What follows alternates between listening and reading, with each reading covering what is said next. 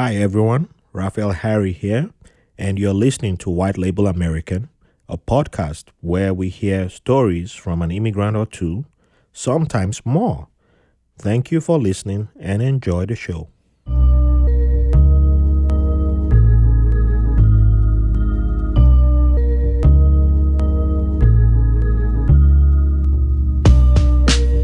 Welcome to another episode of White Label American.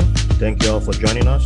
Um, another episode, and we appreciate all our listeners. Well, this episode will go first on our Patreon because it's for our special people. And I would like to say thank you to Elena, to Sarah, Danielle, Mark, and of course our guest, who's also one of our Patreons, Jeff. Um, thank you to each and every one of you. Please don't forget to subscribe to those who will listen later on.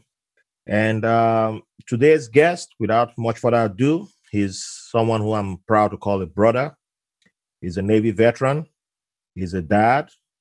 He's uh, a super awesome human being. I'll put it that way.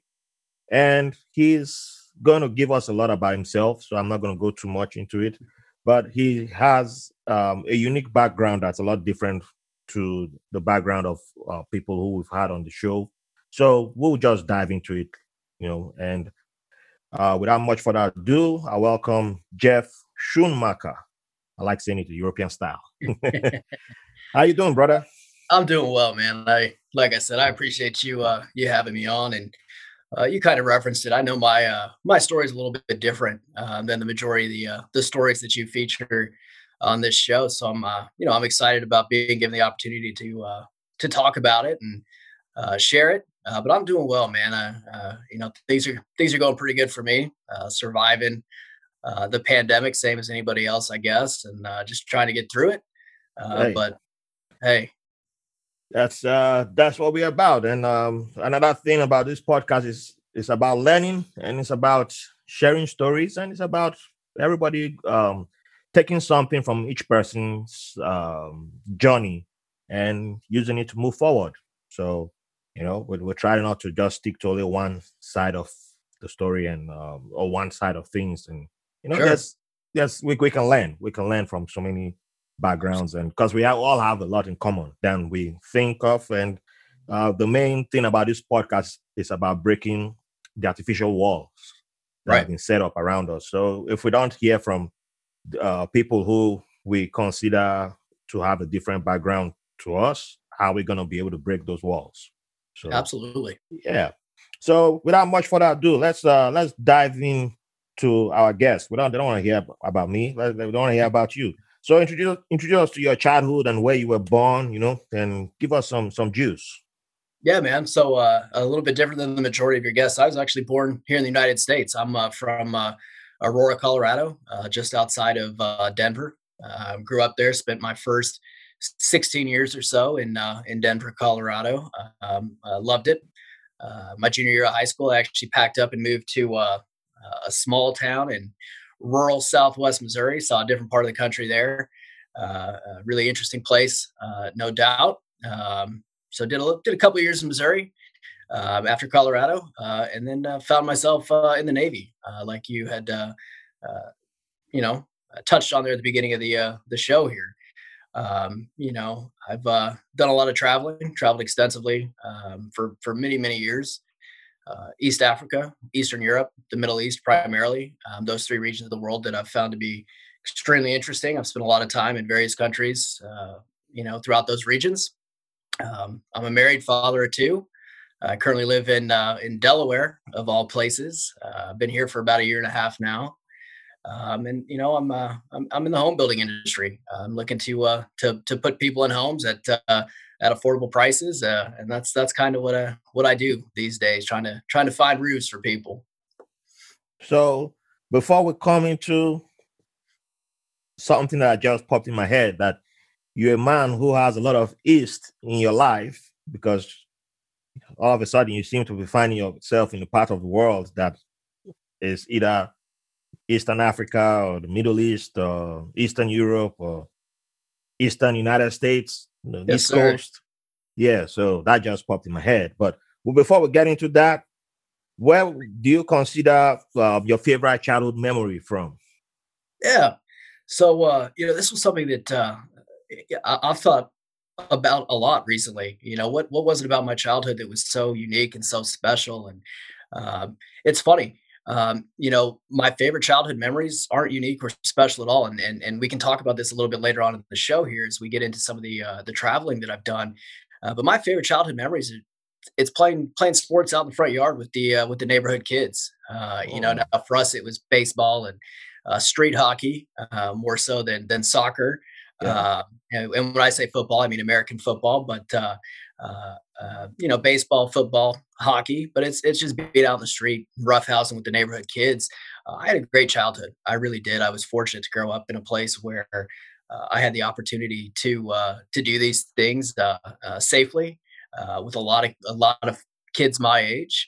Uh, but really, that's what it was, man. It's the love of sport and the love of competition, and you know, getting rough and aggressive and uh, having fun with each other. That's really what I remember from my childhood most. There's not one moment that defined my childhood. It doesn't stick out as being my most favorite memory of all time.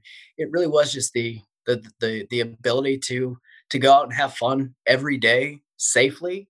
Yeah. Uh, compete and get dirty and sweaty. And uh, while not everybody has the opportunity to do it as safely as I did and as comfortably as I did, mm-hmm. I think it is universal uh, that kids yeah. just want to go out and play. Uh, yeah, uh I, I, think it doesn't matter the sports, but it, it, it's the the ability to interact and you know get to be with other kids. It, it builds something in you.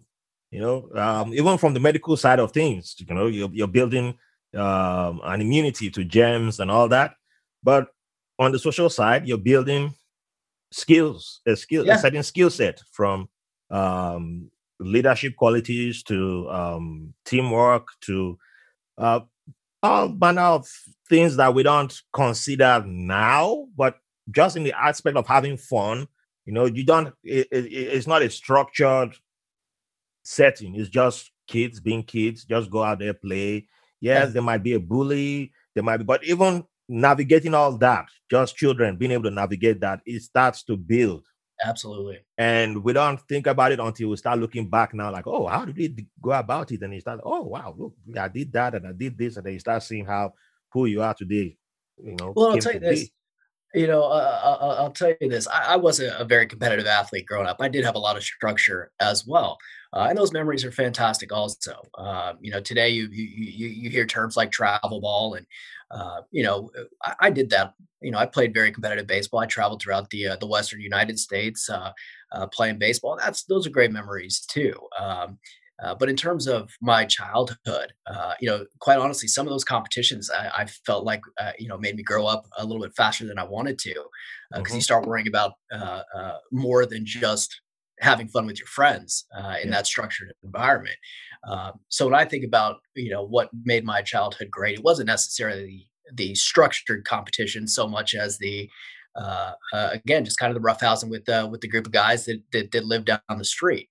Um, and you know, I talk about safety a little bit. I was I was fortunate in that I was able to do it safely, and I I, I say that now. I wouldn't have said it back then because yeah, we you know we broke our arms and we we scraped our knees, uh, same as anybody. But when I yeah. say safe, uh, you know, I've watched little kids playing soccer in uh, Somali villages uh, and, and, pulling out, you know, three inches worth of acacia thorn uh, from their foot. You know, I didn't deal with acacia thorns uh, when I was playing. Uh, it, uh, know, it's different now. It's different now. This generation. I mean, for, for my generation playing in Nigeria, we, we played outdoors in the rain, in the sun. I mean, we played until nightfall. Then nobody worried until your your parents came looking for you. Like, well, why are you still outside? You don't know you got to come home, drop, pull you by the ears, kind of thing. And you know, I talk to people from other countries, and they have something like that too. Like, yeah, you kept playing and playing and playing. You know, it didn't matter what if it was sports or you were just playing with kids. You were doing something outdoors, just but that that falls under the safety because you felt safe around your bodies. Correct. Also. So Correct. You didn't consider, even if you were doing something that quote unquote was dangerous, it wasn't considered dangerous among the kids. You know, it's all relative, in, right? It's yeah, all relative. all relative. But in today's um, generation, in today's uh, in today's world, it's going to be like, oh my god, I'm calling, I'm calling child protective services. like what else going on? Exactly right. That's exactly right. Um, you know, that, that, it reminded me of uh, this video I saw on um, Google Talks of um, an American lady who moved her family to Germany, and uh, I think it's called Achtung Achtung Baby. Achtung Baby, I think it's called. And she was talking about the first time she took her kids to the playground, and she ended up realizing that she was like the only person who was like freaking out every time her kids fell or her kids something happened to her kids and she, she noticed that like all the german parents who were at the playground were just relaxed like yeah it's a playground kids are supposed to fall sure they're supposed to get injured they're supposed to like that kind of thing but the american reaction seemed to be like ah are you okay? Do I need to take you to the hospital or something? Right, and right. she was like, it's, it's not, they're not saying they don't care, but they're kids. Let them discover certain things. Them, they, they, have to figure it out on their own. And That's absolutely right. If it's really bad, you know it's really bad. and I watched that. That was before I even had Clara, and I was like, oh, okay, wow, that that's um, yeah, yeah, I, I get it. It's because we, we grew up like that too, to be honest. absolutely, absolutely. So yeah, that's that's what I think of when I think back to uh, to my childhood more so than than anything else. But uh, I was fortunate; I was raised very very well in a very safe uh, part of uh, Metro Denver, and I, I, really have nothing to complain about, man. I was I, I, I lived a childhood whereby I was free to have fun, and that's what mm-hmm. I really really appreciate the most. So, with that childhood that you had, um, did that lay the groundwork for you adopting a spirit that can be considered nomadic in a way, or adventurous, where sure. it seemed like you know you, you now you know started um, being attracted to travel or wanting to go experience other places and yeah. see other parts of the world yeah so you know quite honestly i don't think my upbringing uh, had much to do with that at all um, it wasn't uh, something that existed within my parents uh, or my siblings per se uh, not even so much my friends um, really uh, i think it was within me and, and um, as i think about this um, you know, I was exposed to a lot of immigrants as a child, uh, a mm. lot. Um, I was very fortunate in that regard. Um, that said, I, I, did grow up in an area that was, um, you know, very much um, white, uh, upper middle class. Yeah. Um, so the immigrants uh, that I was exposed to, uh, uh, they did stand out a little bit. we, you know, you knew who they were. Uh, you knew that they weren't necessarily from where we were from um, for some people that created you know um, some animosity it, it, it uh, led them to tease people or pick on people. Uh, for me it was the exact opposite. I uh, uh was intrigued by it um, you know and I, I, I, sympathized with these individuals who were um, so unique relative to the rest of us or the majority of us growing up where I grew up, uh, that I became very, very interested in, in who they were and, and where they came from and, um, you know, what it was that, that made them who they were uh, relative to what, uh, what I had been used to and had been exposed to in the past. Um, so my desire to travel, I think, um, stemmed from a desire to get to know people better uh, because I didn't think it, uh, you know, I didn't think it was right to see people getting picked on for being um, from where they were from, or for speaking the way that they spoke, mm-hmm. uh, or for eating the food that they ate. Um, that wasn't a problem for me. That was an opportunity for me. Even at a, at a young age, I recognized that.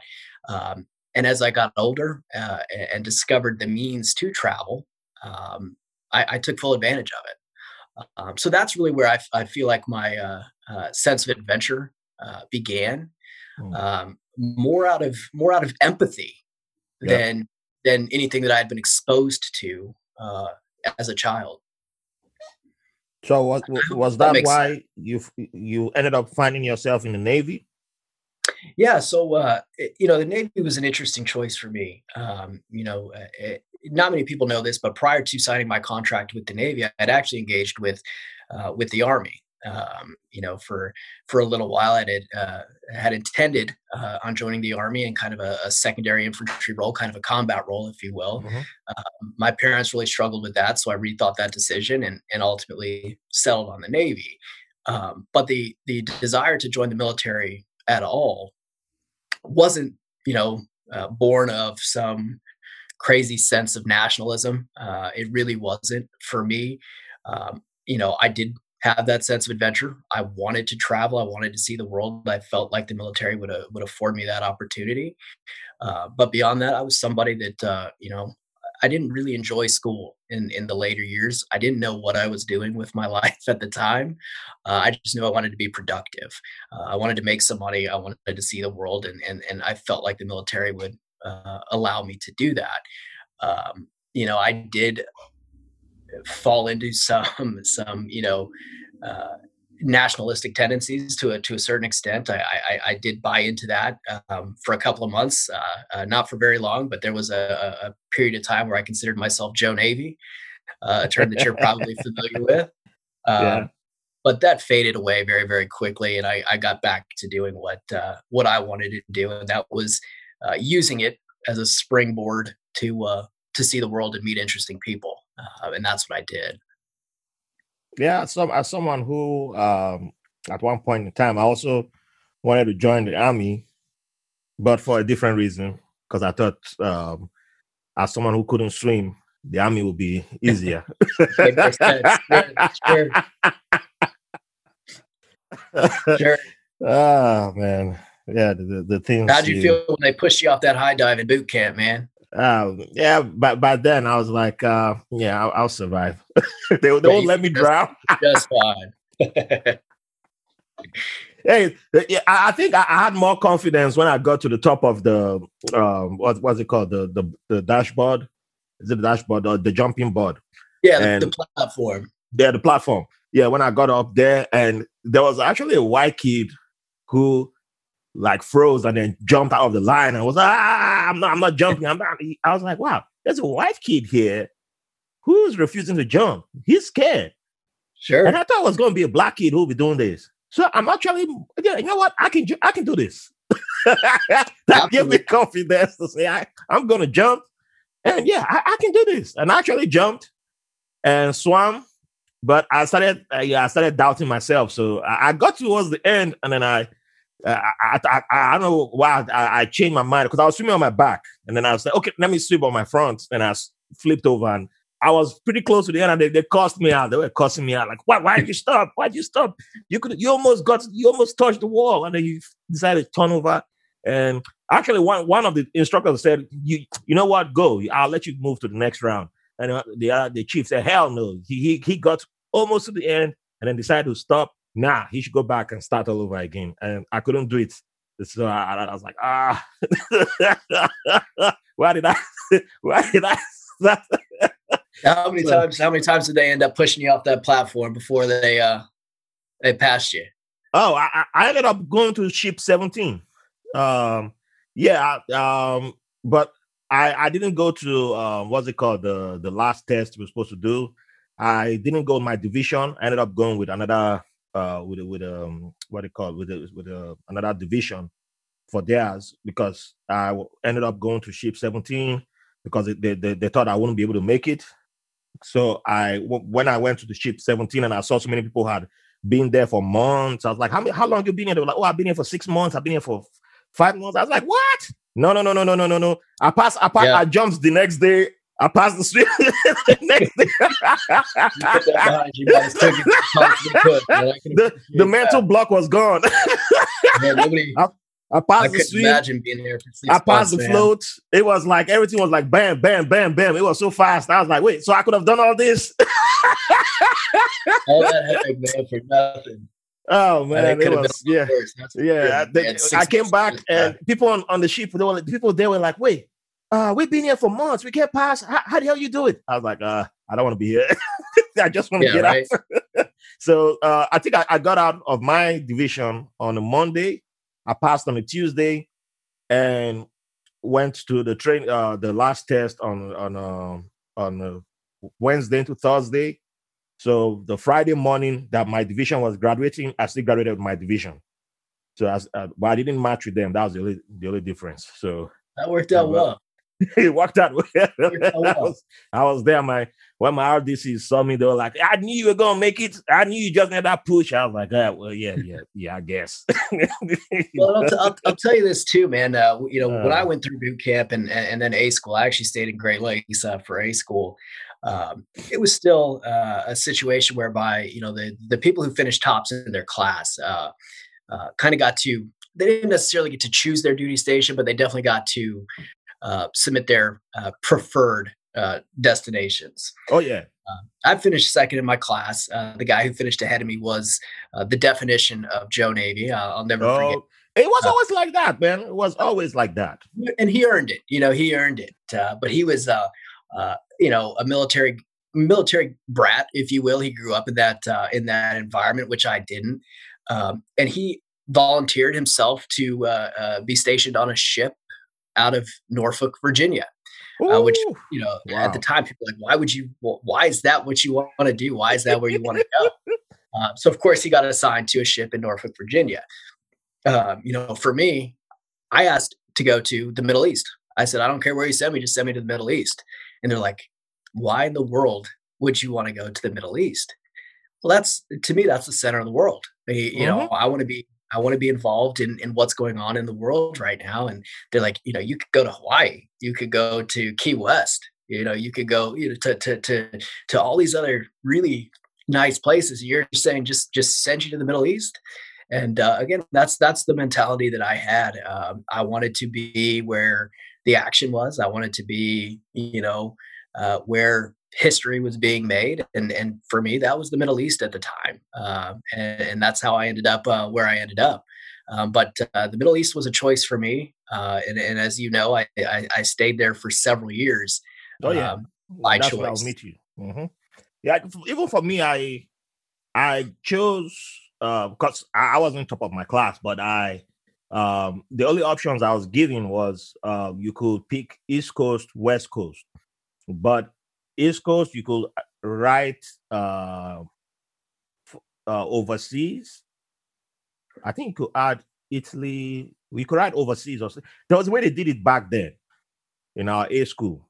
So I put overseas included to my East Coast and West Coast. I, but it was I, I, made it clear that I wanted overseas because I, I, was like I don't want to stay in the United States. I want to go overseas too. Right. that, right, that was just me. I wanted to go outside and see places, and then they gave me uh, uh, Virginia Beach for my first option. So, so they were like, "Oh wow, you're lucky." They were like, "You're lucky, like you got shore duty." I was like, "What? What's that?" Uh, that, that, that, that's that's within the United States. I, I thought I was going overseas. I wanted overseas, right. and then my um, it was for my sea duty, and I picked Bahrain, Bahrain. Um, I think I picked Japan, then um, Seattle. I was like, okay, they were like, you have to still pick somewhere within the state. So I picked Seattle and I got Bahrain.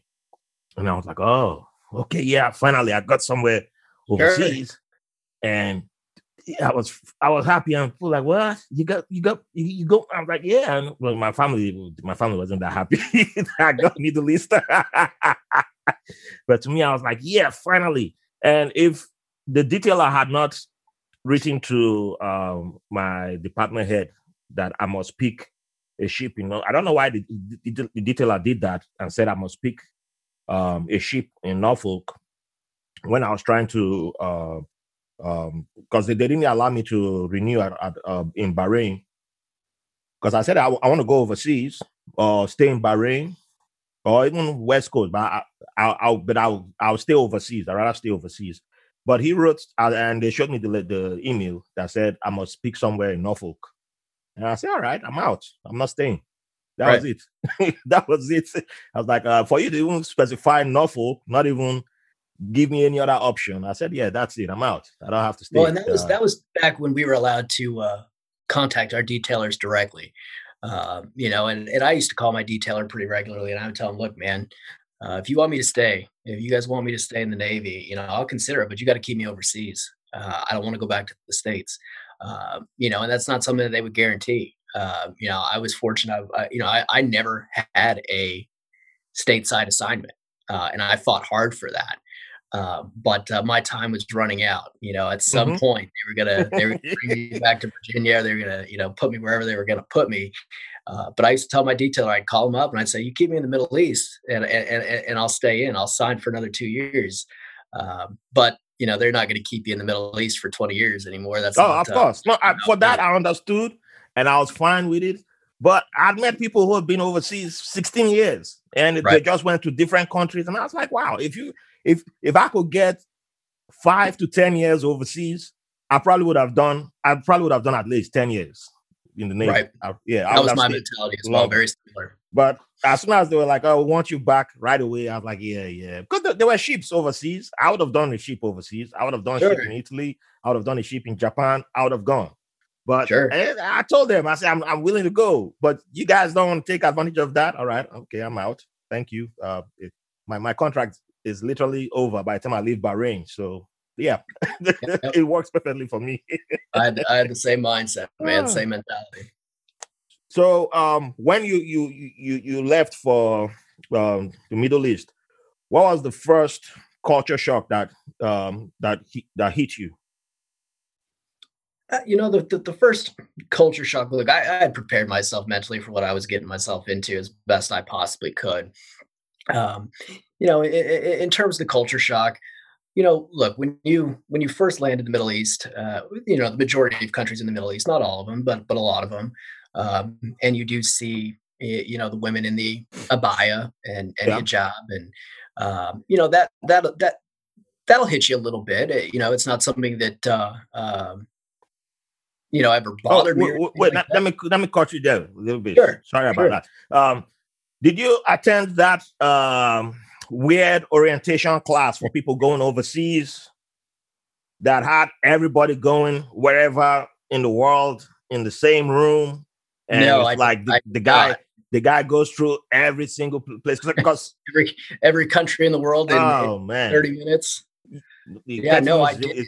That I, I did, big enough. I did, uh, you know, when I first landed in uh, in Manama, um, I yeah. did get to, uh, you know, I got to visit the Grand Mosque. Uh, oh, okay. Know, so you you attended the one the, the, your first orientation was when you arrived correct. in Bahrain. Correct. Okay. So I got to visit the Grand Mosque uh, and, and, and you know uh, visit a couple of sites throughout the country. Um, you know, uh, which which was neat. Uh, it was very superficial. Uh, mm-hmm. You know, that's that's not how you learn uh, about a culture and a country uh, by a, you know a tour guided by the United States military. Um, you, you, know what I mean? Um, yeah. so look, eh, eh, getting to Bahrain, uh, it, it, wasn't that shocking to me. Uh, it really wasn't. It was a little different, um, but it, it wasn't shocking. Bahrain. Uh, you know, there are there some locations in the world that uh, uh, did culturally shock me. Of course, there were. Uh, you know, Bahrain wasn't one of them per se. Mm-hmm. Um, and I can definitely speak to a couple of places that uh, uh, that were a little bit culturally shocking, uh, if you will. Um, but uh, for me, I in the, in the Middle East, I've traveled extensively throughout the Middle East. Um, you know, I lived in Bahrain for for three years, but traveled throughout the Middle East a fair amount. Um, I felt very comfortable in the Middle East. I always have. Uh, you know, it was some of my travels in East Africa that were a little bit culturally shocking um, you know and i can speak to that a little bit if you're interested but uh, for the oh, most yeah, part i am but b- before we get into that um, i did the the weird by because by the time i came to bahrain you were already there for a little bit. And i did the the, the they had the weird orientation class for those living for everywhere in the world. I didn't know that. I thought it was just going to be for those heading to bahrain only. And it was in Norfolk because I was in Virginia Beach. So you had to go to Norfolk for this class, and you show up there, and it's like, uh, then you discover that everybody in that room is literally going everywhere in the world. And this instructor comes in, he's like the type of guy who couldn't give a damn about. He didn't give a damn about anybody there. It's just like, uh, where you going? Yeah, I'm going to Germany. Where you going? I'm going to Singapore. Where you going? I'm going to Guam. Where you going? I'm going. To, all right, all right. I write every country on the board, and all right. I spend 15 minutes telling you about each place. You yeah, don't do this. Yeah, you don't do this. That. So it's like, okay, well, how many people going to the Middle East? Everybody just lumps them together. And of course, Sharia law. Don't talk to their women. Cover yourself. And I'm like, shit. Yeah, maybe, I, maybe I, chose the I chose the I'm wrong place. I'm glad you brought that up that is one of the expectations when you land in the Middle East is you know, who can I talk to? Who can I look at? Uh, yeah, you know, but you know, I was uh, born in Nigeria, with and I grew up around Muslims, but it's a different, you know. I, I guess I was already becoming Americanized, and then after the orientation, for some my mindset just changed to like, oh man, I chose the wrong duty station. I wish I I wish I could change it now to somewhere else. so that just made me like, oh man, I don't want to come to Bahrain anymore. Oh, I, I, and then when I arrived in Bahrain, and, and you know, I, I, was I, was like, I'm only going to stay on base, just hang around base, and then after like two weeks, I'm like, man, what the hell? This is rubbish. time, to, to get out and explore. And you know, you talk about that guy um, speaking to everybody, regardless of where they're going throughout the world. And to me, that's quite honestly, it's incredibly disrespectful. It's very dismissive. That, uh, that dude probably never been to any of those countries. you can't talk about you can't you can't teach anybody anything about an entire country uh, in in ten minutes, man. And and, and to yeah. to to even act as though you can, I think is is is wrong and and a failure of the United States military. Uh, quite honestly, to to oversimplify, um, you know, the lives of billions of people, quite literally, it's just uh, it's unbelievable. Um, but you know, again, I've traveled throughout the Middle East, and every Middle Eastern country is different. Exactly. Right? Every you know, you know, I go to uh, you know, you know, I've been to uh, Beirut, Lebanon. Right? You spend mm-hmm. time in Beirut, Lebanon. It's very different than uh, you know uh, Muscat, Oman. Uh, you know, where uh, I've spent a lot of time as well. Uh, you travel from Muscat, uh, uh, you know, right up to Dubai. It's a 30 minute flight, right? totally different world uh, in the United Arab Emirates. It's a totally different world uh, it, it, within the United Arab United Arab Emirates. Excuse me. Um, so, you know, again, you, you do have those those those fears and those biases and those unknowns as you travel to a new part of the world, uh, especially one that's uh, so heavily stigmatized uh, in the United States. Uh, you don't really know what to expect. Uh, but guess what? You know, uh, you, you you you find very very quickly that everybody's the exact same. Everybody is everybody is entirely different, and everybody is exactly the same, right? Yep. Uh, and, and, and, what I mean by that is we're all pursuing the exact same things in life, right? We all want to have fun. We all want to eat good food. Uh, we all want to take care of our loved ones and provide, right? Uh, the way we go about it uh, uh, for a number of reasons what we believe or what we've been taught to believe our, our environment um, you know the outside influences that have uh, impacted our environment changes the way we pursue those things and how we go about our day to day but we're all exactly the same even though we're all entirely different. Um, right. so look have i had conversations with muslim women in the middle east? Absolutely absolutely. yeah. have they approached me uh, in conversation? Absolutely absolutely. Um, so some of these these these ideas that exist in the united states uh, uh, these things that we believe or we think we know we have no idea we have no, no. idea uh, and again that's part of why i wanted to get out there so badly uh, because i had seen uh, what these these folks had dealt with um, you know, in my neck of the woods growing up as a child, it just didn't mm-hmm. feel right. Like that's not that's not the way this is. That's that's not the way it should be. That's not how we should be interacting with folks who are a little bit different than us. Um, and that's why, uh, again, I, I, I felt so compelled to experience the places that I've experienced. Um, you know, uh, one of my first interactions uh, uh, uh with the Middle East was actually during the, uh, the, the first Gulf War. I was a little kid at the time, um, and I remember being in my fifth grade class, and we had um, some folks from Kuwait, um, adults, walk into our class from Kuwait, um, you know, to speak to us about what was going on uh, wow. in the Persian Gulf at the time.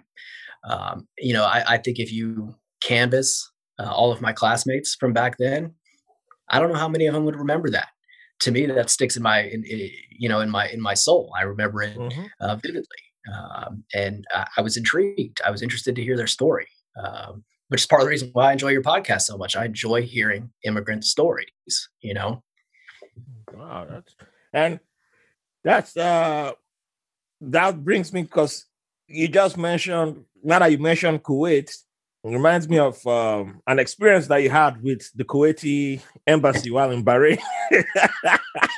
oh my goodness! Oh my goodness!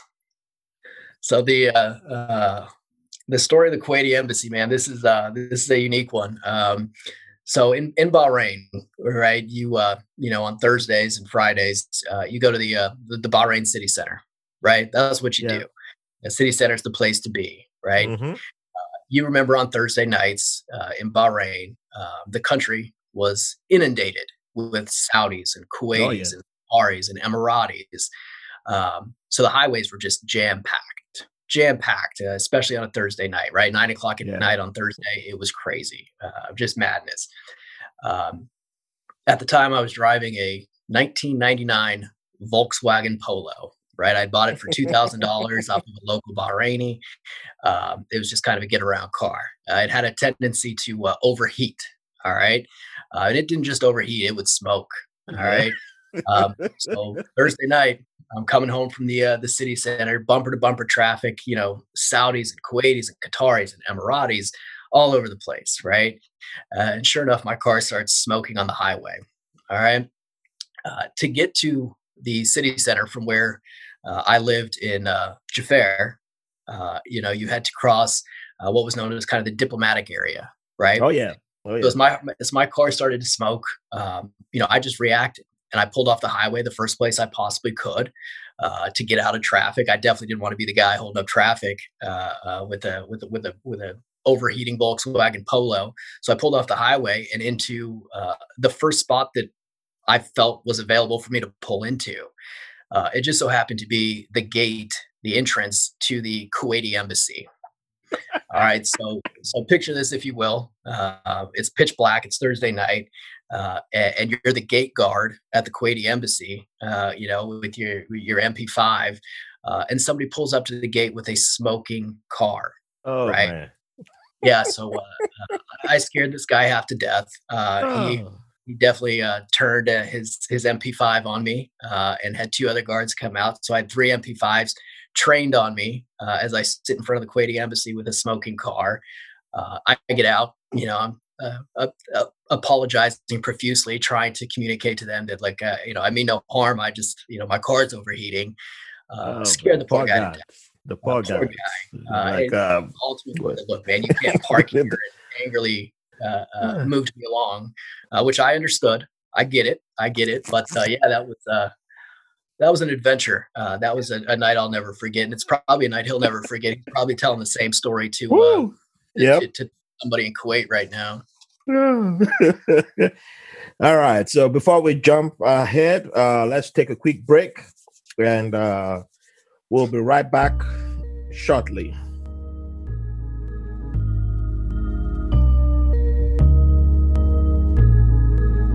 Hi, everyone. Your host, Raphael Harry here. I can't believe we've gone past our one year anniversary of doing White Label American. I've had the privilege of speaking with some amazing people sharing their modern day immigrant stories. And you've allowed this Nigerian immigrant to share parts of his immigrant journey through this podcast. Also, one of my goals of this podcast is breaking down artificial walls that keep people from getting to understand each other. Based on your wonderful feedback, over the last year, I think we have done a decent job in breaking down some of those walls. We would like to continue and expand on this mission, but we need your help. I've had an amazing time creating and producing episodes for this show largely on my own. We have a lot of ideas for new and exciting content to expand upon the mission but we need direct support from you, our listeners, which is why we have created White Label American Patreon page where you can make a one time donation or become a sustaining contributor where you can get access to exclusive content, help me interview upcoming guests by submitting questions, and even have the chance to sit down with me for a one on one conversation, either virtually or in studio. So, if this podcast means something to you, and if you really love this show, think about becoming a sustaining contributor and donating by going to patreon.com slash white label american pod thanks for listening and for the privilege of your company. All righty. So you also spent some time in east africa and uh, you touched you, you you visited a country that many africans are not even aware of that is an african country uh, the comoros islands yeah. What what stood out to you about that that place? Wow. Uh, Comoros. So I was in uh, uh, Grand on Grand Comore, which is the largest of the three islands in uh, mm. in Comoros. And for for the folks that don't know, Comoros is a chain of islands. Uh, they kind of is situated in the uh, Mozambique Channel, uh, just northwest of uh, Madagascar. Yep. Um, so I spent uh, about a month on Grand Comore. Uh, it was a, a, a, fantastic place. It's a you know uh, volcanic island, uh, uh, very green, uh, overgrown jungles. Um, the electric grid was very, very weak there. Um, you know, supply shipments came once every two weeks, maybe once every three weeks. Um, so access to uh, uh, some of the creature comforts that that many of us are familiar with it could be difficult at times. Mm-hmm. but man, the the Comoros Islands were were just fantastic. Um, you know, I've met uh, a, a, gentleman down there who uh, just you know was so happy uh, to show off his children and uh, he was so proud of his son. He had a couple of daughters that uh, he loved dearly but uh, when he when he spoke about his son it was just one of the most impressive conversations I think I've had with somebody just so proud of his his youngest little boy. Um, but you know I remember you know at five, five o'clock at night every night I would go to the roof of the building that I was living in uh, and I would watch the fruit bats fly. Uh, oh, you wow. know, I, I, I would swim in the ocean, and uh, eh, you know, the coral was fantastic off the off of the islands, as you can imagine. Um, but look, you know, th- th- there's not much going on uh, on Comoros. There's not a whole lot of opportunity to make money. There's not a whole mm. lot of uh, opportunity to provide. Uh, that said, you know what I found in Comoros, like I found, uh, you know, basically everywhere I had gone in East Africa was what people had they were willing to share because uh, yep. what they really wanted was conversation. They wanted mm-hmm. to laugh. They wanted to learn. They wanted to hang out. Um, so eh, you know eh, provided you were willing to uh, uh, commit your time uh, and engage with them positively they just wanted to hang out man. Uh, and that's that's what it was about. So uh, you know whereas in most countries throughout east africa i found myself playing soccer with the local children in comoros we were actually playing volleyball uh, it was volleyball on the beach all day, yep. you know, all day long, wow. uh, which isn't something that I uh, uh I expected necessarily. Um, but yeah, it was uh, it was an interesting uh, month for me because it, it, really did feel um, much more primitive than what I was used to. Mm. You know, it took days to mow your front lawn because you don't have a lawnmower, right? These guys are out there shearing yeah. them with uh, uh, manual blades and uh, working their butts off all day long. But uh, uh, yeah, we were there actually. Uh, I was there in support of a, a school building evolution, um, which was fantastic. you know, watched the school go up, you know, before my eyes. Um, but yeah, Comoros was a was a very unique stop, very different than than the majority of my stops around the world, just because it is so isolated. I mean, imagine being on such a small island uh, whereby shipments of food and drink arrive once every two, maybe three weeks, maybe more uh, if there are issues with the, uh, you know, the, the, the shipment or if the, yeah. the weather or the tide don't align. Mm-hmm. Um, to be that reliant uh, on one boat and, and, to be that reliant on uh, the tides and, and the Mozambique Channel working to your favor. It, it's it's a pretty interesting uh, existence for sure. Yeah, that's that's why I was uh, interested to to hear about that part of the world because it's not always you don't hear you, you rarely hear anything about it. You rarely hear anything about it. And I, I know it's a place that um, could um, not cool, but it's a place that most definitely has a lot of tourist opportunities. And if people were aware that hey, that's a great holiday spot. But sure. you know, it's well, just uh, it needs proper marketing too. Islands, the Comoros Islands are not the Seychelles. Yeah. You know, I, I, I, I can, I can promise you that. Um, you know, there is, there is a, a, a, a tourist um, portion of the island. Um, there's no question. But even mm-hmm. as a tourist uh, on uh, on Grand Comore, your experience is going to be very different um, than than what you're expecting. Uh, you know, again, in, in, in an island destination like the Seychelles. Um, and while I was there, look, there was some, uh, you know, there was some unrest uh, while I was there. Um, and I had met a, a lieutenant um, in the Comorian army uh, who had actually uh, trained uh, in the United States. Um, great guy. Spent a lot of time with him. Really enjoyed my time with him. I don't remember his name. I really don't. Um, but not long after I had left Comoros, um, there was an assassination of a Comorian officer. Oh. Oh, wow. now, was it him? I don't know. Uh, you know, I, I, but that really stuck with me.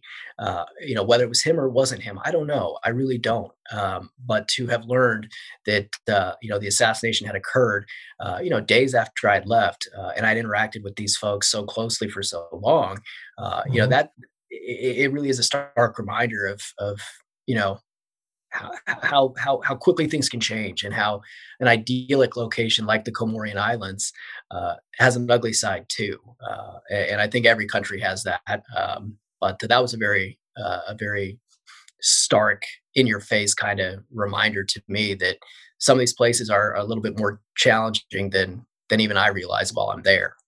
Yeah, that's that's no lie. That's just true. But um, when I say there's uh, the the tourist opportunity, um, it's it's still something that you know because a lot of people tend to look at developing African economies in mineral resources only, and uh, to me, a lot of time people don't believe in conservation and investing in the environment, and in many cases, that's still the best way to go to prevent some of this violence from happening because it keeps people engaged it's the best way of keeping people engaged. If you're going to go by the minerals only, the you, you, you how many people you going to employ? You're not. But if you want to keep people engaged and invested in their communities, it's getting them into conservation, investing in that, and um, you know, and uh, that's one of the best ways. And climate change is affecting all of them too, and it's affecting their security. So no matter what, Absolutely. It's it's a big threat to every aspect of their economies, which is unfortunate. I'll, t- I'll, t- I'll tell you a really funny story too that uh, happened in in, in Comoros. So uh, uh, we had a a member of our team. Um, he, he he contracted malaria, uh, and we had to uh, medevac him to uh, to South Africa for treatment. He, he you know his fever went through the roof as as it so often happens with malaria. Yeah. Um, as a result of that, we all had to go get tested for malaria, right? Uh, as you can imagine.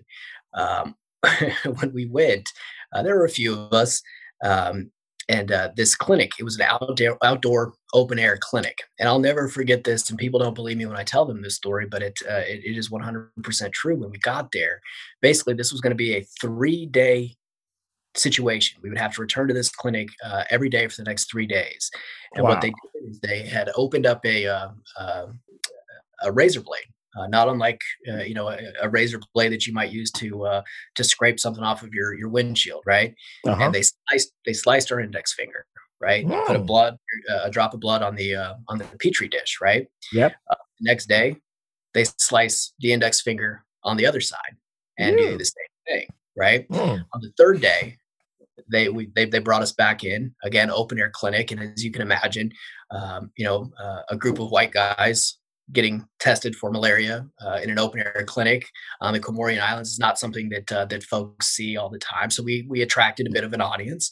Uh, on the third day, um, they have to slice our fingers again, but wow. they will use one of the two fingers that they've already sliced. So you had to choose, uh, uh, you know, which finger they wanted to, you wanted them to slice open, whether it was your index finger on your left hand or your index finger on your right hand, which had already been sliced open. So you were really cut. Um, and, and just one of the guys on my team was just deathly afraid of blades and needles, and mm-hmm. uh, he fought it and screamed and just made an absolute, you know, uh, uh, ruckus. And uh, we attracted the, the, largest group of people, and they're just laughing, just uh, you know, getting an absolute kick out of watching. Uh, ah. these supposedly tough American military guys. Uh, yeah. Uh, crying like little babies because uh, we had to get our fingers sliced open uh, just to make sure none of us had malaria. So uh, that was uh, that was really interesting. If if only they had seen us in boot camp when we are taking our shots. oh my gosh! what a day that was! Huh? What a day that was! Oh, oh man! So um, let, let, let's jump away from um, East Africa because you did you've been to other parts of the world, and um, there's still other topics that I would like to cover. Um, yeah, please. That's uh, you you you also jumped into East Europe, and your travels there were not just limited to just um an ordinary. It wasn't just um an ordinary tourist uh venture. It, it was also tied to um, a sport that we both share a lot in common.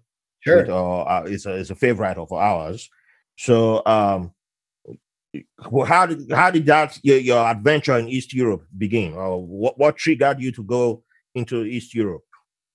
Yeah, so um, you know, I told you I'd grown up with some uh, some folks who had uh, immigrated to the United States and had had some friends from Eastern Europe. So I'd always been interested in uh, uh, in that part of the world as well. Um, you know, quite honestly, um, the former Soviet states have always kind of appealed to me. The breakup of uh, uh, Yugoslavia and the, the countries that uh, were born of that uh, have always appealed to me. Um, but uh, my first foray into Eastern Europe, if I'm not mistaken, was actually um, Latvia. I went to to Riga, Latvia, hmm. um, and while I was in Latvia, um, I did um, get my first uh, eh, uh, Champions League experience.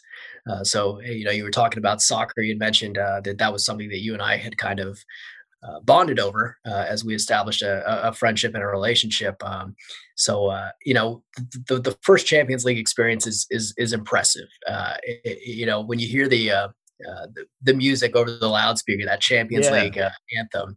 Uh, that's powerful, and that's something that uh, that'll stick with me as well. But uh, I was actually at a qualifier uh, in, in, Latvia. So it was uh, Skonto Riga uh, and Wisla Krakow. Uh, you know, so a, a, Latvian side and a, a Polish side. Polish and, side, yeah. Um, you know, this uh, this stadium it's it's not a world class stadium. I mean, it's a it's a stadium in Latvia that exists on the outskirts of Riga, and uh, um, I remember, you know, as I was buying my tickets, I was approached by um, a bunch of really big, loud, aggressive uh, soccer fans uh, and uh, I recall them asking me, you know, who who are you supporting? Who do you support? Who do you support? And uh, you know, not knowing what to say because I didn't know who who uh, who they were with per se, because I wasn't really familiar with these clubs. Um, I said, look, man, I'm I'm neutral. I'm you know I'm just I'm just an American trying to take in a taking a soccer match, you know. And uh, turns out these guys were fans of uh, Wisla Krakow. Um, and as I learned later on, the the history of the Wisla Krakow hooligans is one of extreme uh, violence and aggression. Uh, you know, so I, I, laugh about it now, and, and they were look, they were they were plenty nice to me at that point. Wisla uh, Krakow did end up winning that match, so everybody was it was it, it all worked out just fine. But uh, yeah, when you uh, when you go to your first European match, uh, it, it, does hit a little bit differently uh, than does say an MLS match uh, mm-hmm. uh, here in the United States. Um, you know, and and beyond uh, Skonto Riga and Wisla Krakow, I did uh, attend a, a Dynamo Kiev match uh, in Kiev, Ukraine, and that really was uh, felt like anyway like true European football. Uh, and that was that was an awesome experience for sure. Do you remember who Kiev was playing for that match? Um, Dynamo Kiev was playing. Uh, it was a league match. They were playing uh, um, Tavria Simferopol, Oh, uh, wow. Who, who I, think is actually one of the clubs that folded uh, when the yeah. uh, Ukrainian uh, premiership kind of fell apart during the uh, um, you know Russian engagement, if you will. Mm-hmm. Mm-hmm. Um, yeah. And uh, you know, to be in Ukraine at that time too, in advance of the kind of the Russian advancement, if you will, was interesting. Also, I remember um, sitting with some folks, and Ukraine is a different animal. Um, you know, I, it, it, took me a long time to find people that were willing to engage with me in English uh, in in Kiev, uh, and it was funny because I knew they could. Uh, I knew they could. Um, Kiev was a fantastic place. I love it. It's a beautiful city.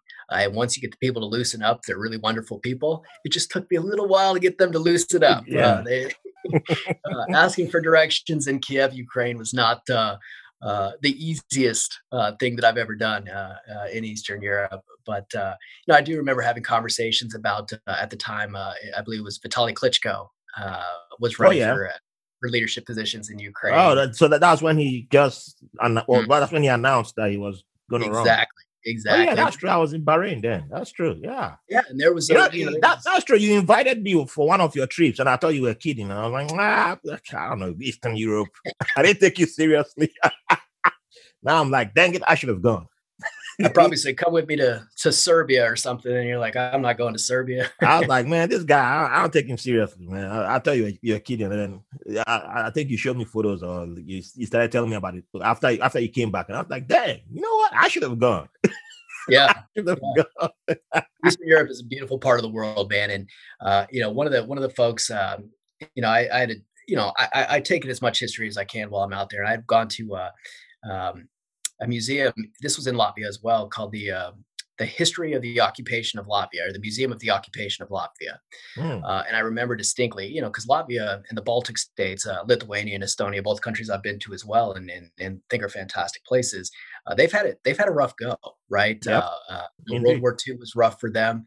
Uh, you know, while the Nazis claimed those those countries. They actually never fell, and they're very proud of that fact. Uh, but they were occupied to a certain extent. But as soon as World War II wrapped up, right, who took over? The Soviets. The Soviets. Um, yeah. So, so, the Baltic states have had a tough go, and uh, an older woman in Latvia had stopped me and said, "Look, uh, you know, they appreciate that I'm there, that I'm traveling, that I'm taking in the history and the culture. Uh, but they said, look, uh, you know, folks in the Baltic states are happy. We're nice. We're friendly. We're welcoming. We want you here. And the reason being is for years and years and years, we didn't have the opportunity to, you know, experience. Uh, you know, entertainment and nightlife and tourists and, and, and host guests and, and have the kind of fun that we're having now. So she said, even though, you know, uh, many of us don't have much, you know we want to share it with you and we want to have fun we want to be nice and uh, that's why you know you enjoy coming to places like riga and tallinn and vilnius uh, because we appreciate what we have because we haven't always had it and that was always a pretty oh. powerful statement for me as i uh, traveled throughout eastern europe that that stuck with me See, that that sounds a lot similar to you know places you've been to in africa people not having much but always willing to share whatever they have always.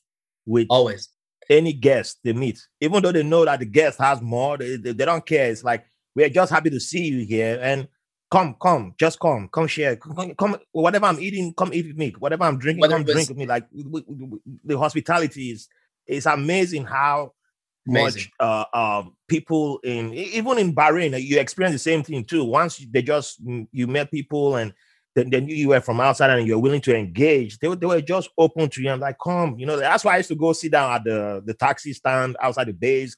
I right. just said hi, assalamu alaikum. As soon as you just said, they're like, oh, come, you want to come sit down? You want to drink tea?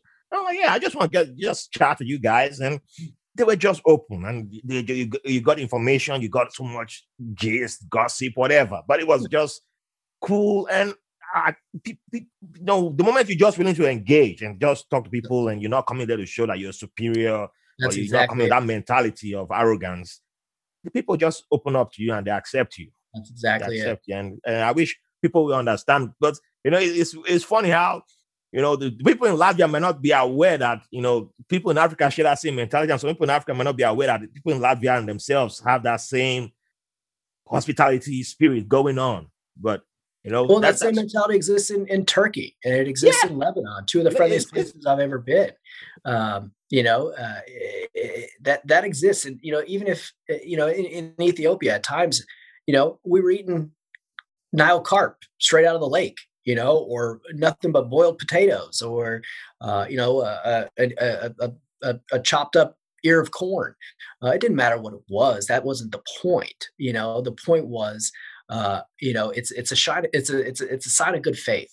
You know, yeah. I'm willing to share what I have with you. If you're willing to sit down and engage and share with me what what you know what you bring to the table, it's that's all it is. It's a sign of good faith that we're mm. we're in this together. We're here to get along and learn from each other and have fun together and, and maybe share something special for for a few minutes or a few hours. Uh, and that's what it that's what it is, man. That's true. And we've lost that in, in the United States to a certain extent. You don't see that as often here in the United States. Um, strangers don't just invite you to sit down and drink coffee. Uh, you know, they don't just invite you to to share a meal with them. Uh, you know, you do get that in other parts of the world, uh, and, and I, I, think it's a problem here in the United States. Uh, you know, we don't recognize each other's humanity uh, to the extent that uh, other cultures do. do you know. Uh-huh. Yeah, that that that that was going to be a, a, question that I was going to ask because I think that's why a lot of veterans, um, when they return from you know when they get out of active duty and they, they come back home, it's probably another reason why we struggle. Especially those of us who've been stationed overseas, who've experienced this kind of life. And you know, I talked to um, one of my guests who who stationed who who now lives in Germany, and uh, I've seen a few who live in other countries, and it's like you know, once you've experienced something like this, it's like I, I, I don't see how I can come back and stay in America and try to readapt to the American way. Yeah. So it's like I just want to go back and end up uh, in that environment and be accepted there because I'm already accepted over there, and you just it's easy for the, for them to just continue in that life. So they just return back there. So and you know, and it's it's important for me to to, to say this too. Um, you know, throughout my travels, it's not all been good. It's not all been pleasant and fun. Mm-hmm. You know, I've experienced some some uh, some some you know really difficult things as well. Um, so I don't want to make it sound like everything is roses in in, in these countries. Uh, you know as well as anybody that's not the case. All of these places have their own problems. Yeah. Uh, you know, in, in Ethiopia, I remember distinctly, and you, you, know how I feel about Ethiopia. I love Ethiopia; it's one of my favorite places in the world. Um, but I remember um, visiting a an orphanage, um, and there was a young girl uh, whose face I'll never forget, um, who was silent the entire time I was there, and I, I went there multiple times. Uh, she never spoke. She never spoke. She never spoke. She never spoke. Uh, while the other kids were out playing and laughing and having fun and dancing and singing and, and eating and, and doing the things that kids do, this girl didn't do any of those things. Um, she hung by my hip, you know, and I appreciated that about her.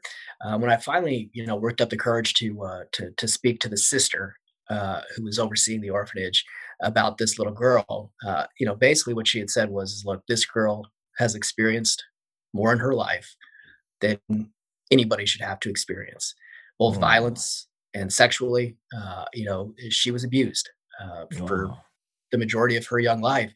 And this sister told me she lost the ability to speak. She does not speak anymore. She used to speak, yeah. but the violence and the abuse that she had endured, uh, she lost the ability to speak. The trauma has the trauma that effect, yeah.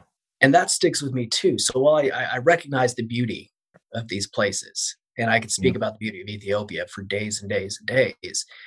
There are some really, really harsh realities, uh, you know, about these these places as well.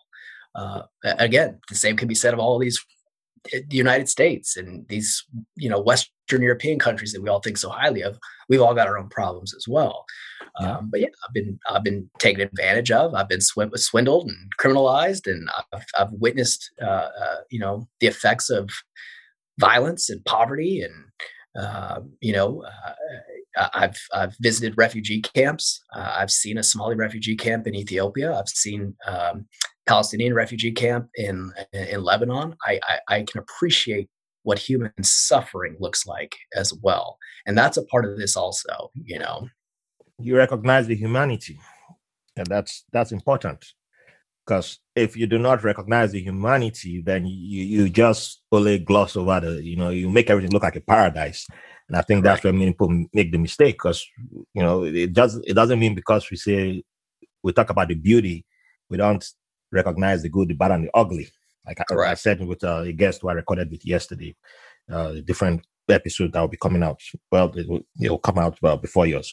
But um, um, yeah, it's it's it's important that you, you mentioned that too because uh, life is not just um, one straight line or a horizontal line or you know it, it, it's why I tell people that we, we need to know our history, and our history is not when when I say we need to know our history, it's not just always the colorful thing, or we just will identify with one part. We need to identify with everything, yeah. and we use that to build towards a better future. That's the goal. That's why peaks and valleys, man. The, peaks yeah, and valleys. You get to the next peak if you don't, you know, endure the valley. You know exactly. So now that I've mentioned the word history, uh, yeah. Uh, and now we're going we're going to dive back a little bit. You know, so you, unlike a lot of people who I know, you know, I'm not generalizing that much, but uh, you you took uh, an interest in knowing your history, in trying to figure out where you're from, or your your family is from, your heritage, and uh, yeah, mind sharing with us a little bit about yeah. that and you know because I, yeah, I, believe so, that also plays a, a part into um in, in why you are extra special yeah so uh, so absolutely and that's uh you know i'm glad that we can talk about this because uh, quite honestly you know this is what your show's about right this is a, a, a immigrant stories right well yeah. my ancestors were immigrants too my immigrant story is a lot different than the the immigrant stories that you're uh, uh, featuring predominantly on your show, but there's still an immigrant story attached uh, to me as well. Um, and it's one that I've been interested in my entire life. I've always wanted to know who I am and where I come from, and uh, the uniqueness of my last name that uh, uh, you know always catches people off guard. They struggle to say it. They ask where it's from, what it's about. Um, so it's something that I've always pursued. Um, you know, very aggressively in recent in, in recent years um, you know, with the help of my younger brother and and and my grandmother, we've uh, done a whole heck of a lot of research, and uh, we believe we've finally uh, uh traced our history to uh, uh, the progenitor. in other words, the first of my family to to mm-hmm. make his way to the United States. Um, so my immigrant story actually starts back in the 1640s, the 1650s. Wow. that's when my family arrived in the United States. Um, so we've been here a while, right? Um, but it's more than just the fact that uh, you know we got here in the 1650s. It's how and why we got here. Uh, we believe the first of our family in the United States um, was a member of the Dutch West India Company, right? Mm. Um, he was hired uh, uh, to come here, or, or, or, he served in a military capacity, and, and, he was brought to the United States um, to fight the Indian Wars, yep. right? To uh, to settle um, uh, parts of New York uh, that were still very much inhabited by the native occupants. He was an Indian fighter, uh, and that's that's how we got here, and that's how my story started here uh, in this country. Um, so you know, it's it's fascinating to to to understand that yes, you know, my family does uh, come from the Netherlands, uh, which is something that I've always known, but couldn't confirm with 100% accuracy well we're there. We're at that we're, we've achieved that now okay? Oh. uh, you know I, I, know where my family comes from uh, you know uh, Middelburg Zeeland uh, which is an island uh, a, a, dutch island um, a seafaring island.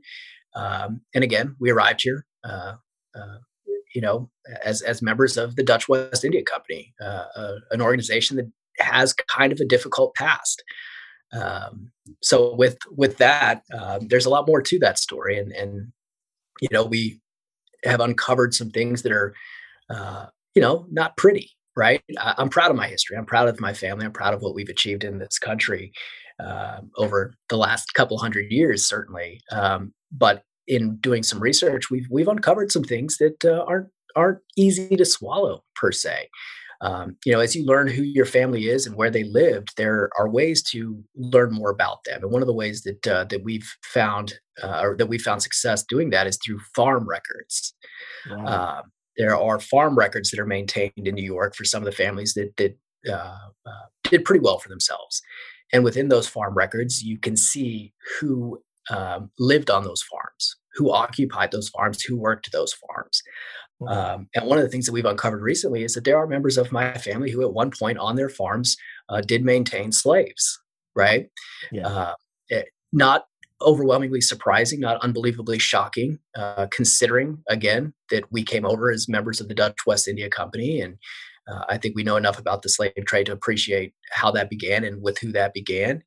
Um, but to learn that uh, and to know that that is part of who you are and a part of your story again while i'm not surprised by it it still it still hits a little bit differently when you see your name attached to that. You know what i mean? Yep. Uh, it's it's it, it, it, it's different.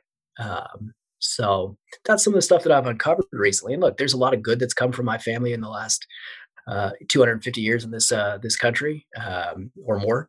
Um, but there's a lot of bad as well and that's something that uh, that I'm just now beginning to uh, to wrap my arms around and understand uh, as some of this information comes to light. But you're not willing to shy away from saying that there's bad that's come along with good. You know, a lot of people will just focus on saying, "Oh, the only good that came," and you know, try to push the bad to the corner and be like, "Yeah, we didn't see it. No, know, we, we, we, didn't, we don't acknowledge it. So if you don't acknowledge it, you know, it never happened. And if it never happened, then we clean." You know, no. that kind of thing. And uh, it's important for moving forward because how how you how do you um, not repeat the mistakes of the past if you don't acknowledge that it happened? Right, right. You know. Um, so yeah, I mean, look, it, it, it, is slave ownership a difficult thing to wrap my arms around? Of course it is. It's a difficult thing for everybody to wrap their arms around if they if they uh, uh, give it the attention it deserves, right? Uh, you know, there are there are folks um, who have descended or who have descended from slaves, right? It's a different difficult concept for them, right? Um, so I'm not I don't I'm not seeking sympathy or support or anything like that. I'm just acknowledging that that, that it is a truth uh, that exists uh, as far as I understand it uh, in my family. It's a truth that exists as far as I understand it in this country, uh, and it, it's worth talking about. You know, oh. But beyond beyond beyond beyond slave ownership, you know, again, we came over as Indian fighters, right? And just to say the term Indian fighter is uh, it, it, it's a weird thing to say at this point, right? Yeah. Uh, you know, so to to have participated in that part of American history as well, it's it's uh, equally troubling you know but it's it's real. It happened you know and that's that's that's that's what i'm uh, coming to terms with. And uh, again i'm happy to discuss and share with you. But it's part of my immigrant story right? And that's what yes. this is about. It's about discussing uh, the truths of what it means to come to this country and, and and how it happened you know and what that looked like. Yeah, because not, not everybody just came on a ship and was like a trader or, or a farmer, and you know, people came here as uh, soldiers, you know, and fought. And, you know, we have to admit it. And, you know, it's, it's the truth. And we can't deny it. But yeah. if that, if they never came, well, we probably wouldn't have some people like you today. So, yeah. You know, yeah. It, it started with the, a bad reason or the wrong reason, but down the line, you know, it turned out to be good because yeah, I guess you you're rectifying the wrong that happened in the past. Uh, you know, I, I, wouldn't say that. I'm just trying to you know be a be a good person every every day, and uh, you know, I'm not I'm not trying to right any wrongs per se. I'm just trying to you know live my life and interact with people in a way that uh, makes their day better and not worse. Uh, you you you you you you're, you're a much better person than than you give yourself credit for. I I I, I know I know Jeff a lot. He, he was a very he's I can I, I can I can vouch for you don't worry about that. I appreciate that. I appreciate so, that. Um, as I begin to wrap up the episode, because you've given me a lot of your time, and I appreciate that. Um, from all your travels and you know from interactions and from what you've learned from your family history you know combining all together um, have you adopted any tradition or culture in your daily practice or or your parenting or your your your your, your daily life or your parenting or how you live or how yeah. you go about your business you know? absolutely absolutely um uh, you know and, it's not so much in my uh, uh, personal life uh, so much as my professional life uh, okay. but it becomes very personal uh, and, and, and I'll, I'll, share with you what I mean by that. Uh, again, we touched on it a little bit, right? Uh, if you want to interact with somebody in good faith in the Middle East, uh, on the Indian subcontinent, in yep. Uh, East Africa, right? What do you do? You break bread together. You share a cup of coffee. You share a cup of tea. Yes. Uh, and I remember distinctly, uh, eh, you know, throughout my my years on that side of the planet, uh, regardless of what we were doing, didn't matter. Uh, at at twelve o'clock, you were breaking for coffee or tea, mm-hmm. right? Or you yeah. go into a you go into a shop or a souk or a market and you engage in negotiations with a local vendor, right? What do they do? Let me get you some tea or coffee and let's talk about this, right? Um, and if you refuse, it was never straight to business. It was tea if, first. If you refuse the tea or the coffee, if you refuse to engage with somebody on a personal level, well, they're not going to be real friendly on a professional level, right? That's right. Uh, you are not negotiating in good faith if you refuse to indulge me for 10 minutes to discuss who you are, where you come from, what you're about. You know, if you aren't willing to share with me, uh, you know, information about your your your, your family structure, uh, you know, your upbringing and where you were born, well, I, I'm not confident that you're going to negotiate with me in good faith. Uh, and that was a true thing in, in, in the Middle East and East Africa in particular. Um, we would always break for tea. We would always engage in negotiations over tea or coffee. Yeah. Uh, and I've brought that with me uh, into what I'm doing now, right? I'm in uh, uh new construction home sales. Uh, I'm no longer on the sales floor. I'm no longer negotiating deals uh, with people face to face as much as I used to. Um, but during my time on the sales floor, um, I made sure that I had a pot of coffee brewing 100% of the time, 100% of the time. Um, and people who uh, who work with me who hear this episode will laugh because this is something that uh, I insist upon at this point. But when you get to the office, you brew a fresh pot of coffee, and everybody that comes through your doors, you offer them a cup of coffee. If they accept, you pour yourself a cup of coffee too, and you sit down and you talk. Uh, before you get down to business, you talk. You ask them about their family, you ask them about where they're from, you ask them about what's going on in their life, and you share with them the same. Um, and that has uh, made me very successful uh, in this industry. It's helped me to uh, to build very strong working relationships uh, that uh, were born of you know a professional transaction, but that exist uh, because we related with each other on a personal level. So if there's one thing that I've brought with me from the other side of the world, it's the importance of accepting a cup of coffee when it's offered and offering a cup of coffee when you engage with somebody new. Yeah, it, it took me a little bit to get into that because I, I wasn't, I'm, I'm not a coffee drinker and I wasn't crazy about drinking hot tea. So, but as the guy who had to go make purchases for the department, uh, well, for a couple of departments at the command, uh, I quickly adapted to doing that. You know, when I started meeting with vendors, when I realized that um, I couldn't just because I, I was like in the American mode of hey, I'm here for business. I'm here for business, and I'm like, wait, no, this, this doesn't work like that. You know, you have to. They, they, you, you have if you want to humanize the people you're dealing with, then you have to talk to them. They're going to talk to you for like 30 minutes. Talk about every other thing yourself, how's family, how's everything going on.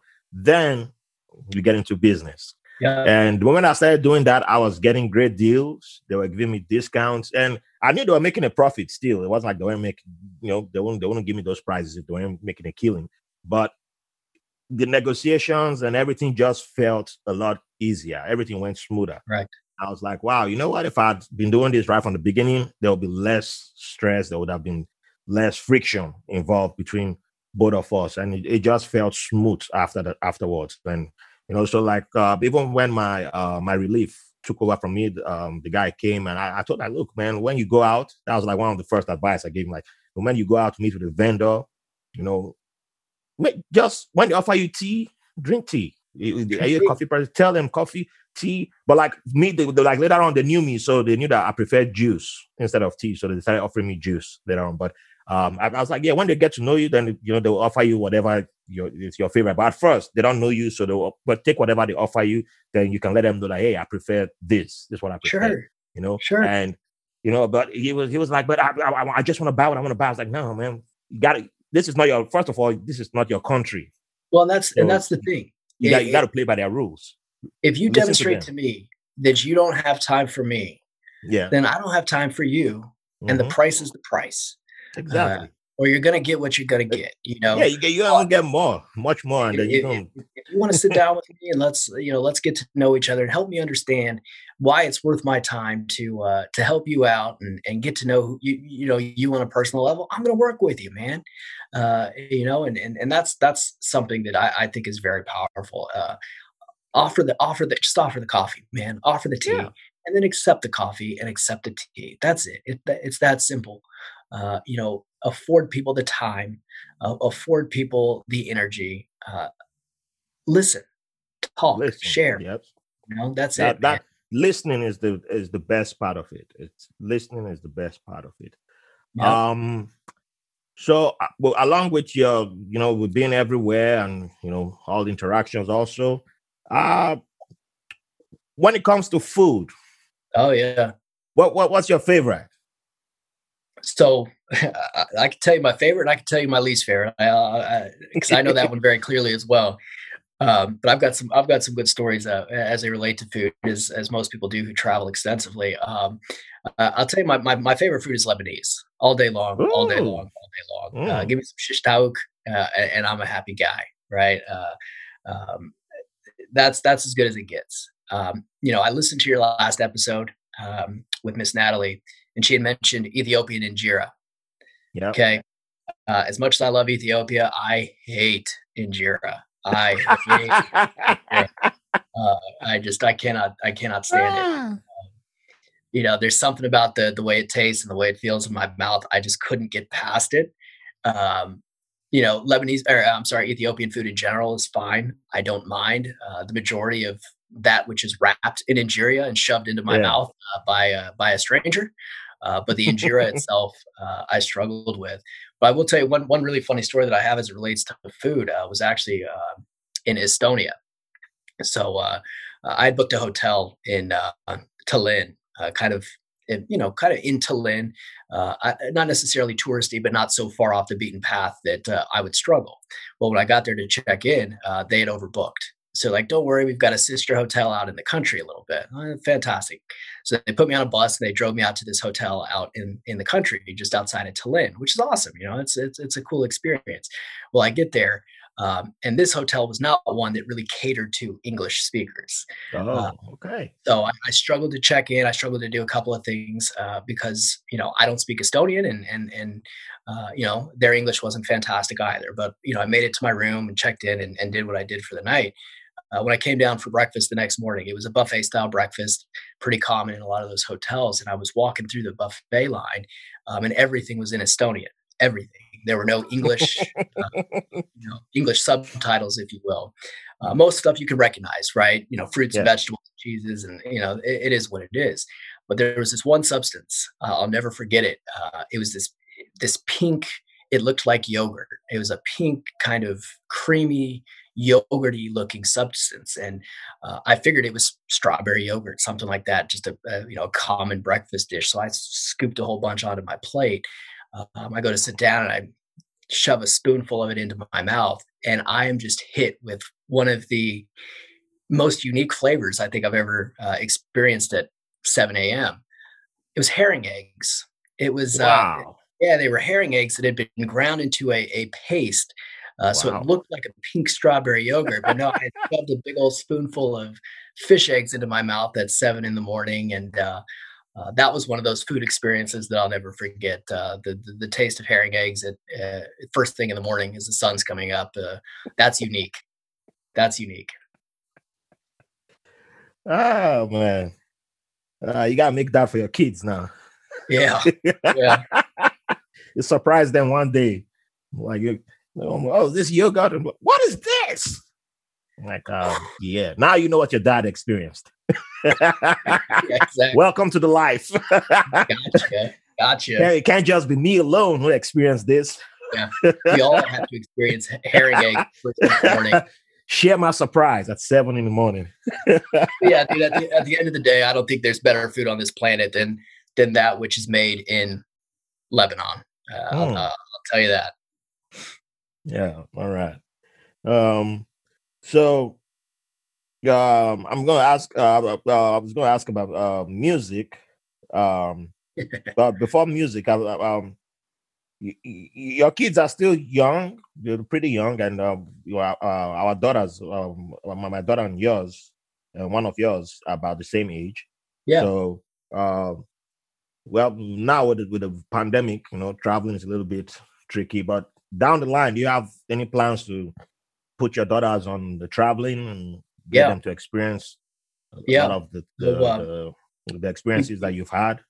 We absolutely do. Um, you know, right now my youngest daughter is is two, um, so I don't want to uh, necessarily spend the money to send her overseas. Uh, uh, uh, you know, before she's old enough to appreciate what she's really getting herself into. But as she grows yeah. up, we definitely intend to uh, uh, to travel. Um, I intend to ease my family into traveling a little more than uh, than I did with myself. So some trips to you know Western Europe, uh, you know the Netherlands, uh, for example. I've been putting that trip off for many many years. Uh, that'll be one of my first stops, um, no question.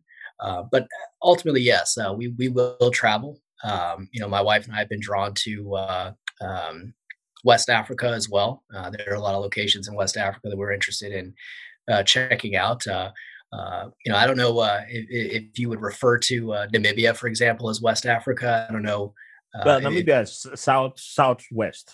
More more southwest. Uh, yeah. But uh, Namibia has always been on my bucket list. I'd, I'd love to get it down there. on my list too. Sometime. Um, but yes, at the end of the day, yes, my, my girls will be exposed to travel at a much younger age than I was. Uh, but I'll, I'll probably ease them into it a little bit. I'm not going to uh, drop them into uh, into Ukraine or. ah, hey, that that's good though. You know, at least you you you start them young, but not too young. That's correct. That, that makes sense. Yeah, their um, first stop's not going to be a, a, Somali village, uh, you know, east of the Tana River. Uh, I probably won't, I probably won't airdrop them into that uh, situation, but uh, maybe maybe at some point. All right. I'll tell you, so, I got a, I got a quick one for you on the Tana River too. Uh, you'll appreciate oh, this yeah. one. Um, you know, I spent a lot of time east of the Tana River, and when you get east of the Tana River, it is uh, ethnically Somali. Mm-hmm. Um, you know, the borders kind of get a little fuzzy there. Um, you know, the Kenyan government uh, claims that it's part of Kenya, but if you ask the people, you know, they are Somali. Um, and I, I, remember being in one of these Somali villages, um, and I had been playing soccer with some of the uh, uh, the kids, uh, as I so often did, and, and we were right on the Tana at the point at that point. And uh, I remember one of the Somali mothers, um, and, and, Somali women are some of the most impressive people on planet Earth. Um, you know, ask me why, but they are they are some of the the the most impressive human beings on this planet. Um, and I remember distinctly this Somali mother had walked up to me, and uh, you know, a couple of little boys had been acting out a little bit, getting a little aggressive, a little excited. And one of these Somali mothers uh, pulled me aside and said, "Look, if if the kids start acting up a little bit too much, kick the soccer ball down to the river and make the boys get it." And I, you know, like, what are you know, what are you talking about? Well, there are now crocodiles in the Tana River right? So the thought was, is these kids were so scared of collecting the ball at the Nile River that if I kicked the ball down there once and told them to go get it, they'd stop acting up because they don't want to yeah. deal with the crocodiles in the in, in, in the river. Uh, and I just I, that was one of the uh, one of the most parenting moves I think I've ever heard in my entire life. Oh man, I've never used you know, crocodiles to uh, to my benefit before, and I'll probably never do it again. But uh, I just thought, what an unbelievable parenting move. Yep, that I, that that's not um difficult for me to imagine, but if I'd been there, I still wouldn't have been able to kick the ball into the river. that's the that's the funny not. thing. Could you imagine? I, I, I can, I can imagine the mom saying it. Uh, uh, it's not difficult for me, but for me to kick the ball would have been a problem. correct, correct. And, and, and to be clear, it's not like there aren't crocodiles in that river. There are absolutely crocodiles in that river. Yeah. Um, so uh, I, I, thought that was a pretty neat, uh, a neat thing for her to say. Oh man! So with all the places you've been to um, and all the interactions, did that affect your taste in music? Uh, it, it, it, did. It did. Um, and what I mean, what I mean by that is, um, you know, music will follow you wherever you go on this planet, right? Yep. It'll follow you wherever you go. So for me, my taste in music developed because I heard the same things no matter where I went. Now, as I traveled, I tried to indulge in some of the nightlife in the various locations that I went to. So what I heard in Eastern Europe, in the Middle East, in East Africa, and all the clubs, whether I'm in Nairobi or Addis Ababa or Dubai or uh, uh, Istanbul or uh, Bucharest, Romania, wherever I was, uh, Budapest, Hungary. You know who I heard? Ooh. Tiesto. I heard Edward Maya. I heard oh. Sean. I heard mm-hmm. Flo Rida. These are the, these people are on the airwaves no matter yeah, where you go in the world. Uh, if you're ah, yeah Tiesto. Now now I realize where I knew the name from because some, somebody mentioned Tiesto on the podcast recently, and I was like, uh, I don't know if I know that name. yeah, I, I heard this name while I was in Bahrain. oh yeah, I mean to to this day, if I'm trying to psych myself up for a night out, uh, Tiesto's going on the uh, on the playlist because uh, that's what I've experienced uh, uh, throughout my travels. Ah, yep, yep, yep. So but, but now, I, now I, I, I do more of the I search for people from those places instead of uh, just the Americans. I try to find local artists now. Yeah, to, you know, Tiesto's Dutch. You know, yeah, Edward Dutch. Maya is uh, um, Romanian.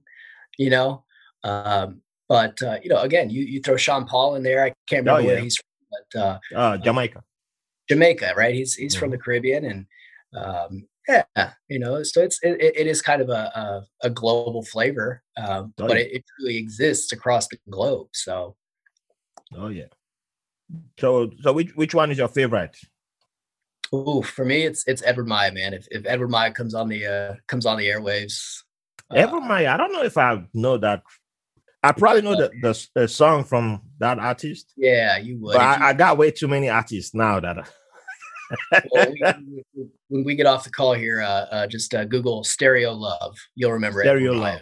Okay. Yep. Oh. You, you, you know the person that still stays with me. The song that um was big when I was in Bahrain. Um, Inna. Is it Inna? Or, Inna. Yeah, Inna. Yeah. Um, the sun is yeah. up. That song that was it's, it's that's still the only song. I don't play any other song from her. That's it's still just that song.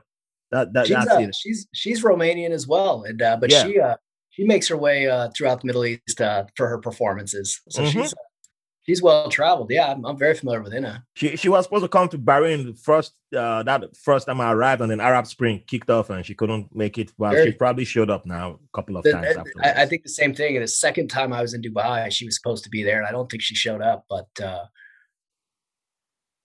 yeah.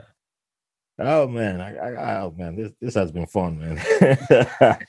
man, I can't thank you enough for this. This has been beautiful. Um, well, yeah, we'll, we'll definitely have to catch up soon. We haven't we haven't seen each other in a while. Um, yeah. So, final question: What would you like to leave the audience with? Uh, could be a quote from uh, a, a, book, um, uh, from one of your travels. So, just anything you would like to leave the audience with. Yeah, yeah, man, I wasn't prepared for that one. Uh, um, but look, at the end of the day, man, I, I would just say this, uh, and, and I, have I've said it a, a, little bit already today, man.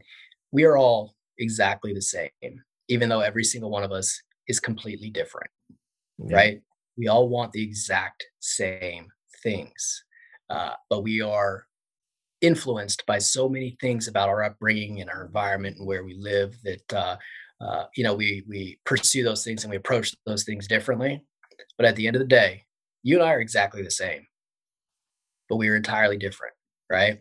Uh, and mm. that's that's that's what I've realized um, throughout my life and throughout my travels, and uh, that's what I try to impress upon people uh, as I interact with them personally, professionally, uh, randomly on the street.